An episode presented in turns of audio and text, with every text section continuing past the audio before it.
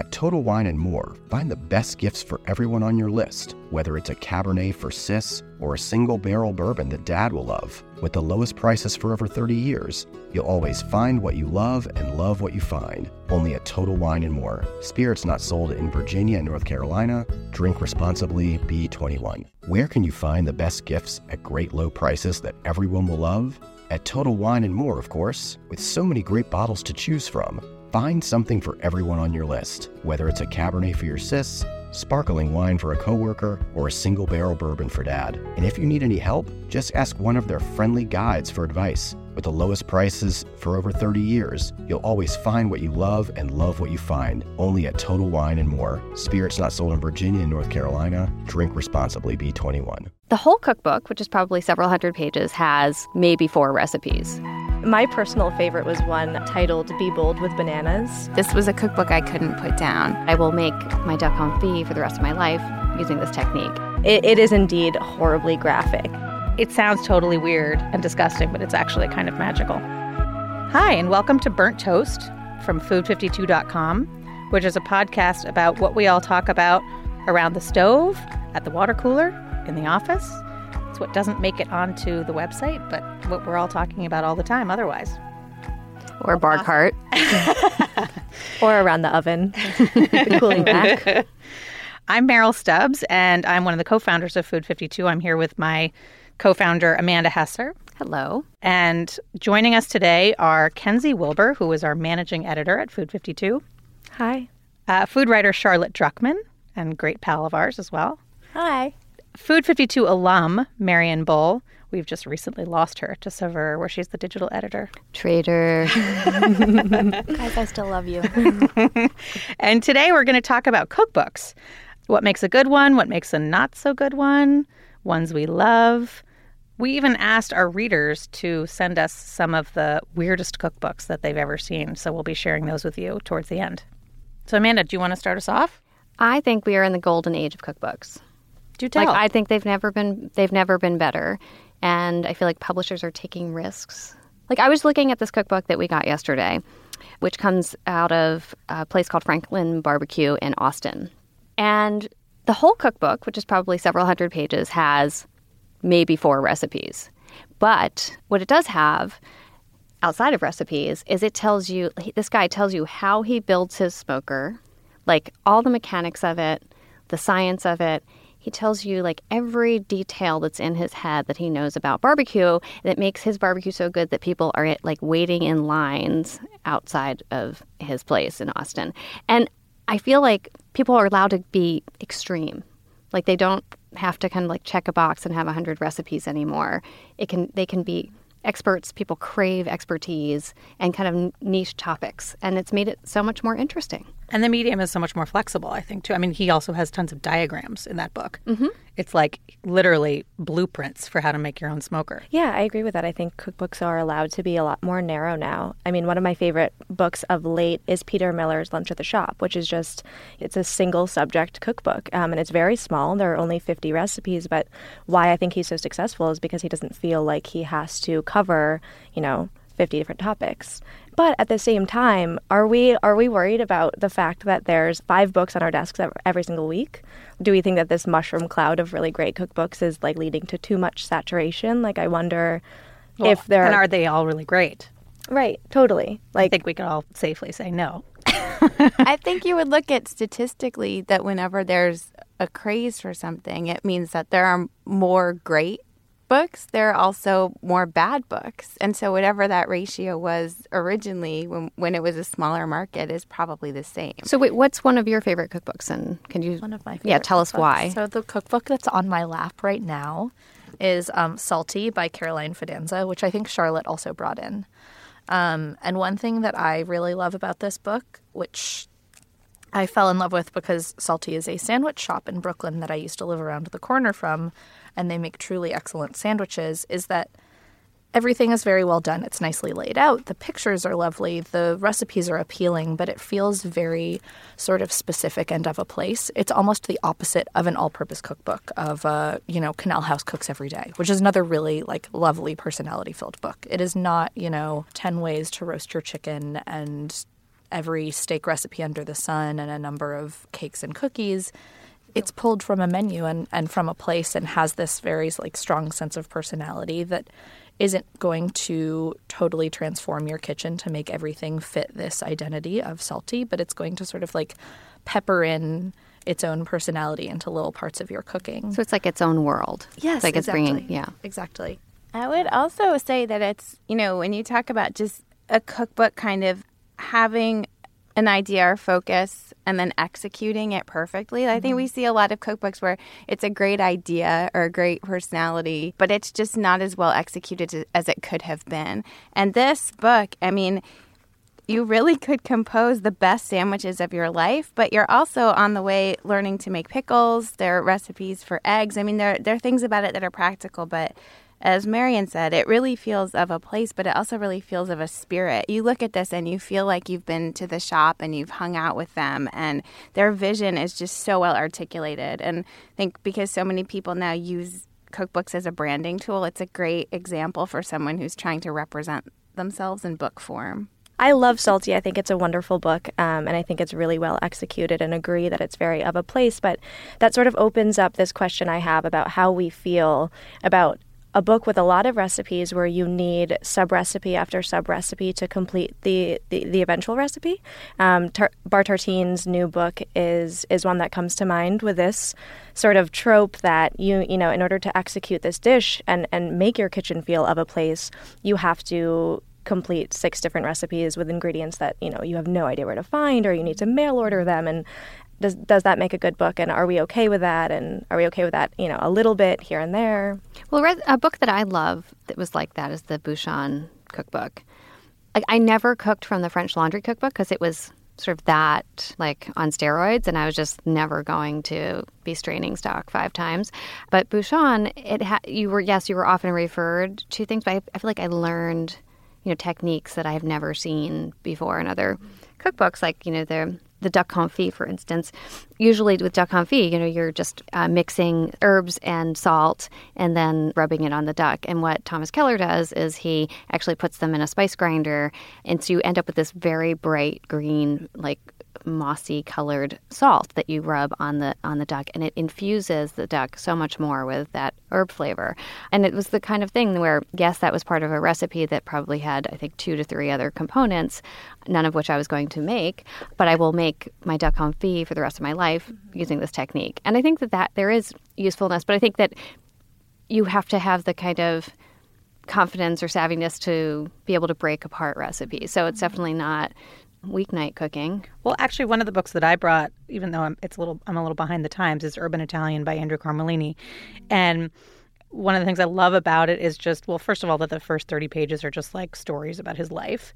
And I, I just love his sort of like relaxed attitude in introducing all the recipes. And, and, and I think he does an interesting thing with this where he gives you options. So it's the, the, the recipe on the cover of the book is actually the only one I've made so far um, because I was so excited by it. It's it's gnocchi with a lamb ragu. You, you made it because it has a dollop of fresh ricotta on it. Yes, but I didn't it. actually include that. let's be honest mara Yeah, loves cheese. Um, it's true. Uh, but I, what I really liked about it is that when you get to the the lamb ragu page in the book, it's very clear from the photo that there's also a gnocchi recipe that's linked to it, right? If you want to do the gnocchi, you can, but it's not like gnocchi with lamb ragu, and here you have to do all of these things at once. It gives you the ragu recipe. It says, you know, serve it over your favorite pasta, or head on over to page 95 to make gnocchi yourself. I don't know. I really appreciated that. I felt like I was being giv given permission to either do the whole thing, or if I wanted to, just pull out a box of dried pasta and you know, when I got to the end of the ragu, like kind of call it a night. Right. Not and ma- I, I did make the whole thing. Actually, I was pretty pretty proud, but I didn't feel like I had to. you didn't Right. feel I judged think by Yeah, the cookbook exactly. That brings up something interesting just in that, you know, it's a cookbook written by a chef who has a restaurant, but he, and he's thinking like a restaurant chef, but then he's translating it for someone at mm-hmm. home. Totally. And that doesn't always happen. I mean, to go to the French laundry cookbook, and it's okay because it's the French laundry, but you do get to that question of, when a chef writes a cookbook, who is that chef writing it for? And if they are writing it for the general cooking public at home, sometimes there's a gap. Um, I brought similarly sort of an earlier prototype for that. Um, the first cookbook I really learned to cook on, not one of my mom's cookbooks and not watching someone, but it's Mario Batali's first cookbook, Simple Italian Food. And one of the things that it, he really taught me how to make risotto and to make it confidently. And it's not a very complicated recipe, but what I like is he offers four seasonal recipes for risotto, and none of them is typical. So I think the first one I did was his green apple risotto. And again, you think, why would I ever make green apple and, and risotto together? But I'm going to trust him. But also to your to all of you guys talking about ingredients, it's not hard to get green apples. It's hard to think of putting green apples in risotto, but it's not hard to get them. Mm-hmm. So for me, that's kind of like with the duck confit too. It's that kind of thinking and then walking someone through something in a way that kind of protects its integrity as being simple that I think is just wonderful because it makes you want to cook. I think it's interesting that we've mostly talked about chef cookbooks. Well, I have the polar opposite as my other favorite, which is a, a community cookbook from the 1960s Ooh. called Forum Feasts, which I actually think a lot of people secretly know about. It's a crowdsourced cookbook, which is obviously sort of a concept that's near and dear to our hearts at Food 52. So, and it looks like it was like typed on a typewriter. It literally, yeah, mm-hmm, I think it was it could not be simpler. I mean, we talked a little bit about sort of vague instructions and things like that before we started recording. And this basically just assumes a basic understanding of cooking, 1st mm-hmm. of all. I think it's, you know, a community of of mostly women who were all very accustomed to cooking. And it's very simple. You have things like quick chipped beef, uh, sloppy joes, and then chicken tetrazzini, everyone's favorite. but um, one of my favorites actually is really really interesting. It's it's a chocolate cake. It's it's made in a pan, just a rectangular pan, and but it has dried fruit in it, and then it has an amazing confectioner's sugar and orange juice and orange zest glaze. It sounds totally weird and disgusting, but it's actually kind of magical. Merrill, this is a book that you love. I think that Fannie Farmer is sort of written in that way mm-hmm. of, you know, having somewhat like somewhat basic recipes, particularly in the baking section, which is sort of the section that I turn to the most. But it it's clear, but it also sort of assumes that the reader knows how to cut butter into flour or how you know how to prepare a pan for sautéing. yeah, know. yeah. Um, There's yeah. no extra hand holding. And I think, you know, the way things have moved with our cookbook renaissance sort of in publishing, I think we have started to assume um, absolutely no le- level of cooking expertise, you know, from the reader. Everything needs to be super precise. And if it's wrong, we, you know, people write in or we see this on the site all the time, people commenting because the cake wasn't the exact shade that we described or, or what have you. So I think it's sort of gone the other direction.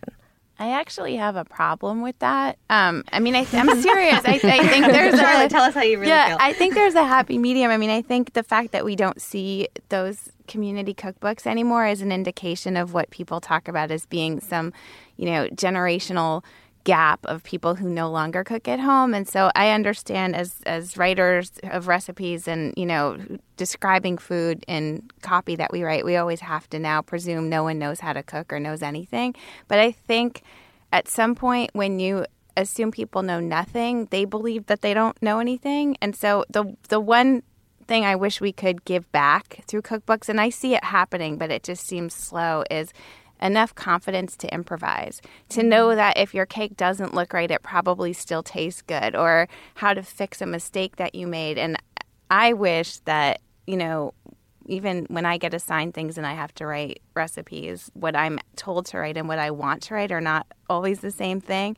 I would rather tell people why they're doing something. I would rather describe the intended effect than say about two minutes because two minutes on one person's stove is five minutes on someone else's. Mm-hmm. And you do, you have people who are now slaves to just watching their clock and they don't know what they're mm-hmm. really looking for. So or using we, an iPad timer. Yeah. We were talking about this earlier today in the office because there was a cheesecake recipe that was my, my mother's that was baked and it looked totally different from her version. And it reminded me of when Gourmet magazine did, they took some cake recipe and gave it to like 20 professional bakers and then took a fo- did a photo shoot and it, every one of them looked totally different you know, and because of the variances of their kitchen and their styles and their interpretation of instructions. And like that should be a good thing. Sort of reminding me of that um, really great Melissa Clark article where she was like, if you make one thing and it doesn't quite come out, you know, call it something else. Um, if you make a pie and you totally mess up the top crust, cut it in pieces and call it a pandowdy and serve it anyway, giving the cook a little bit more power than they had before. Yeah, Julia Child said, never apologize. That's what parsley's for. so good. So I feel like we've been talking mostly about cookbooks that we like, and we're all skirting the uh, other topic of ones that maybe have been a little bit disappointing, as Charlotte sort of got to before. Charlotte, I'm, I'm sorry, I'm going to put you on the spot, but I was very curious when you said, uh, you know, there are books that have a great theme or you know purport to have a have a great topic, and then you find yourself disappointed. And I was wondering if you had any examples. I actually brought one today that, in some ways, is one of my favorite cookbooks, and in some ways, I think is a complete fail as a cookbook. So, ooh, um, this is very exciting. Bring it out. and it's one that we all talked about, I think, at some point. Um, it is the Mission Street Food Cookbook, and I'm actually really happy to have it here just because I know that there will soon be another Mission Street Chinese cookbook. So I'm glad to be able to say that there was one that came first. Um, what I love about this book is that it really told the story of what they say is an improbable restaurant. It is so personal. It's done in a he said, she said. It's really, if you talk about a cookbook you just love to read, this was a cookbook I couldn't put down. But I never want to cook from this cookbook.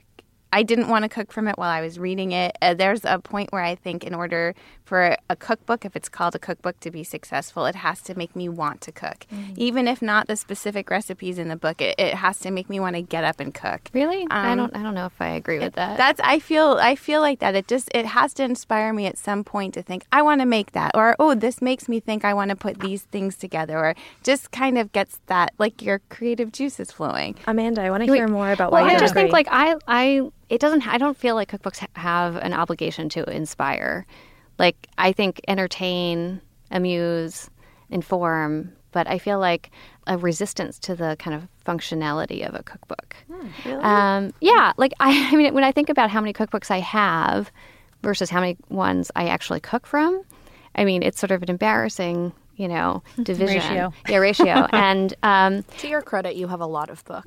that is true. It would be impossible would be to cook from all of the cookbooks that you have. Maybe it's just that I'm a pack rat. But um, what do you do yeah. with the other ones, though? Like I, I use some of mine for research more than cooking. I'm wondering of the ones yes. that you have, what I like to just page through them sometimes, you know, and um, I find them kind of comforting. Or, you know, I um, lately I've been I've been interested in Indian cooking. And so I've been like opening these books that have been on my shelves for a decade and I've done nothing with. And in those cases, yes, sometimes I'm looking for recipes, but sometimes I'm just kind of trying to get a, a feel for the cuisine, particularly with recent cookbooks. Like the Roberta's cookbook was just like, I mean, we, we actually do make a recipe from it all the time, I, and I highly recommend it. The garlic dressing, so good, um, which is like a staple mm-hmm. in our so fridge. Mm-hmm. Um, and actually, I feel like it's a huge win for a cookbook if they have one recipe that you continually make. But even uh, I'd be happy with that cookbook just as a kind of a snapshot in time of the New York food culture and these sort of band of outsiders who decided to open up this kind of freaky restaurant. And then it became this huge hit. And I don't know, it kind of like warms my heart that that exists and that it's distilled into a book. I have a, a question about that, which is just to ask who would you recommend that book to? Well, th- yeah, it's not a mainstream thing, right? I, I, would probably buy it for someone who doesn't, who like loves food and uh, but doesn't live in New York City. Yeah, someone with a peripheral interest of of the food scene in other places, but not necessarily. You know, I don't think that book is really meant to be taken into the kitchen and whatever we say, dog eared or you know what have you. I, it's meant to be read as a, as a book. I think the question of audience is very important because going back to the the idea of chef cookbooks, my sort of I would say, opinion on chef cookbooks has changed.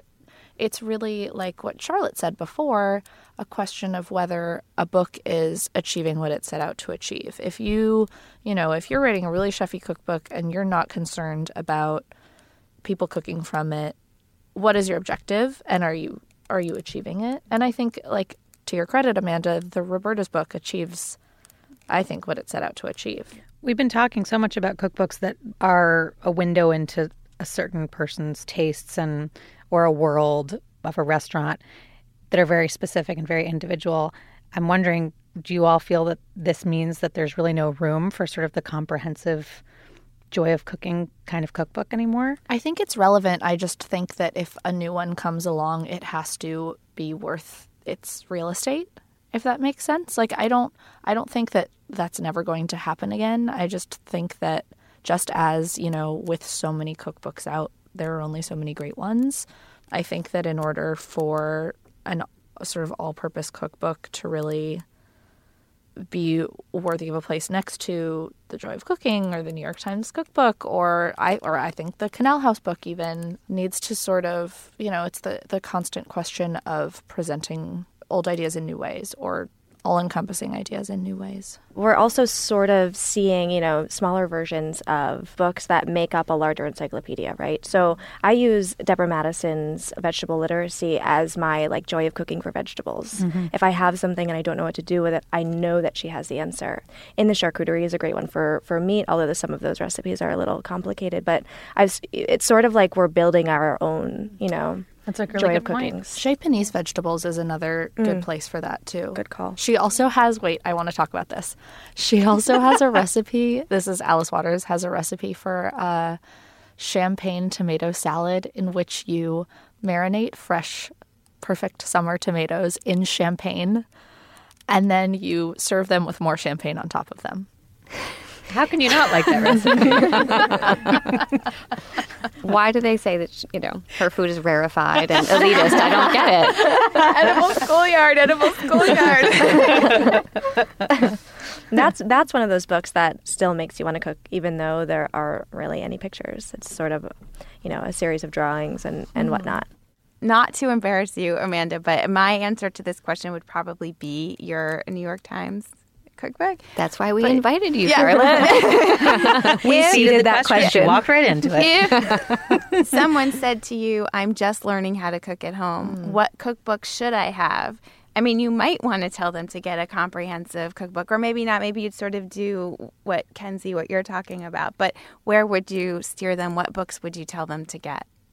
Wow. Genius Recipes Cookbook coming out in the spring actually- of 2015 by Food 52. I think that's a great idea.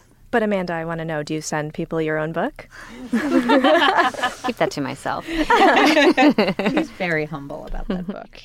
We've been talking about a lot of books, and if you would like a comprehensive list of all the books we've we've talked about today, we're going to have one for you at www.food52.com forward slash podcast.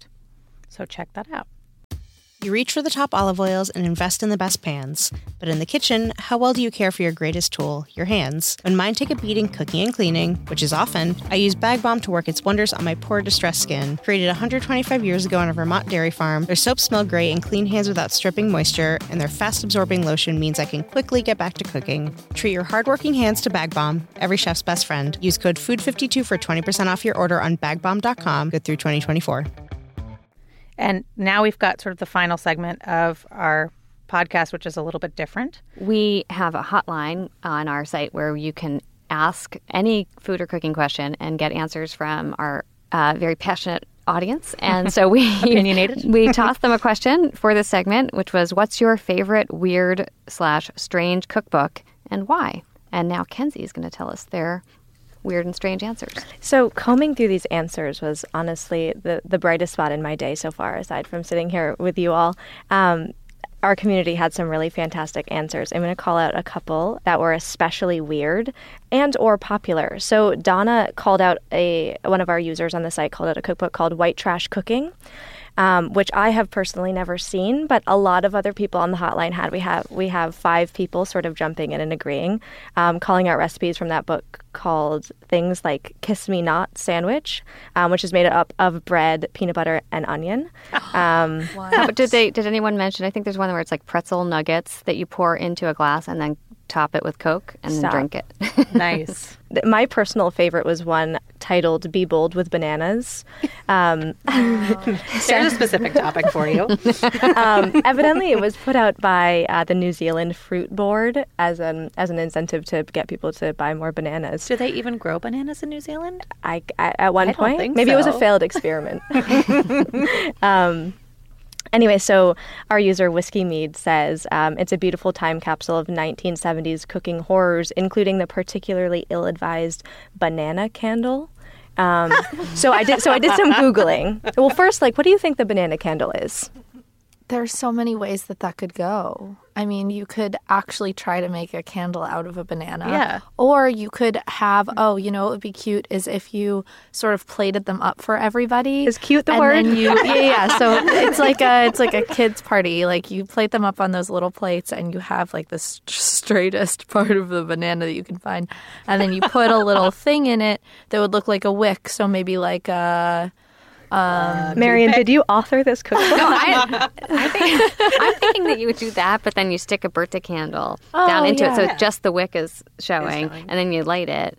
Maybe you dip it in chocolate. a paleo first, birthday so cake. that But I have a good idea now because I am thinking if you split it like you know like a banana split, uh-huh. like a boat, Yep. and you put in just a whole bunch of almost like little toothpicks. And you also had sprinkled sugar on it first, and then you lit them all. They would caramelize. They would brulee It'd just the be like a boat. Yeah, and it would be a banana you could, candle. You could slice it into discs, and they could be tea lights. and you could float them out onto the river in a vigil. Okay, so we actually, need to know what it really is. I yeah, I have some bad news um, because all of those things sound quite good, but in fact, Charlotte's first answer was probably the closest. It, it is indeed horribly graphic and um, quite phallic. But what it is is you you take a banana, you peel it, you split it in half, you take a toothpick, put it on the bottom, and affix it to a ring of pineapple. You have to make sure, evidently, that you are lining the base of this with a lot of sort of weird leafy greens. This is the best part. you drip two, drip is a quote, by the way. The recipe says, then drip two tablespoons of mayonnaise down its sides. oh, that bad. Is there a visual in the book? Um, I have one here if you'd like to take a look. I It's because we very- could we it's could very put this up on our page as well. I think Yes. seems very important. If any of you this. listening want to see the banana candle, head to food52.com. Yeah. maybe we should do a GIF. I think we should. It might get taken down by the authorities. It's pretty grotesque. Um, anyway, whiskey mead, bless your soul. That was a that was a golden answer. Thank you for Um, that topic. Totally. Um, so my so my last favorite is uh, a cookbook called uh, Manifold Destiny.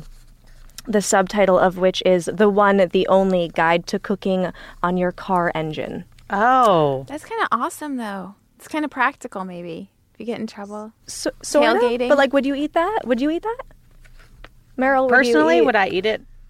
Probably not. Are you, are you covering it though? Yeah, Like do you with line it with? I think tinfoil, usually yeah. you put stuff in tinfoil, right? And you almost use it Yeah, as a as a grill. yeah. So the user who submitted this answer said he actually tried it out um, baking an apple on a drive to his sister's house about 20 years ago and it worked pretty well. So maybe they are onto something. I feel like there's a there's a very definite link to camping food here. It's like there's there's definitely sort of like a crossover, which is Amanda's favorite topic because she likes to camp a lot. Oh yeah, so it's gonna be my next I'm sure you've cooked on your car's grill before too. on my zip car. maybe we should Urban maybe we should gift you this cooking. book. um, and you can and you can learn how to make s'mores on your Scion, poach fish in your Pontiac, even bust out a gourmet snack from under the hood of your Escalade. This is from the front of the book. I'm reading verbatim. That is a great Um, blurb. pretty great. So, if you have any favorite cookbooks, weird or otherwise, we want to hear about them and uh, we want to see them. So, Instagram them and hashtag them with the name of our podcast, Burnt Toast. That's B U R N T T O A S T. and we're going to regram our favorites. Please let us know what you think of the show. Our Twitter address is at food52, and you can email us at editors at food52.com. If you like the show, make sure to tell everyone you know and subscribe to us on iTunes. Our producer is Henry Malofsky, For Kenzi Wilbur, Marian Bull, Charlotte Druckman, I'm Merrill Stubbs, and I'm Amanda Hesser. and we'll talk to you next time. This podcast is part of the Panoply Network. Check out our entire roster of podcasts at iTunes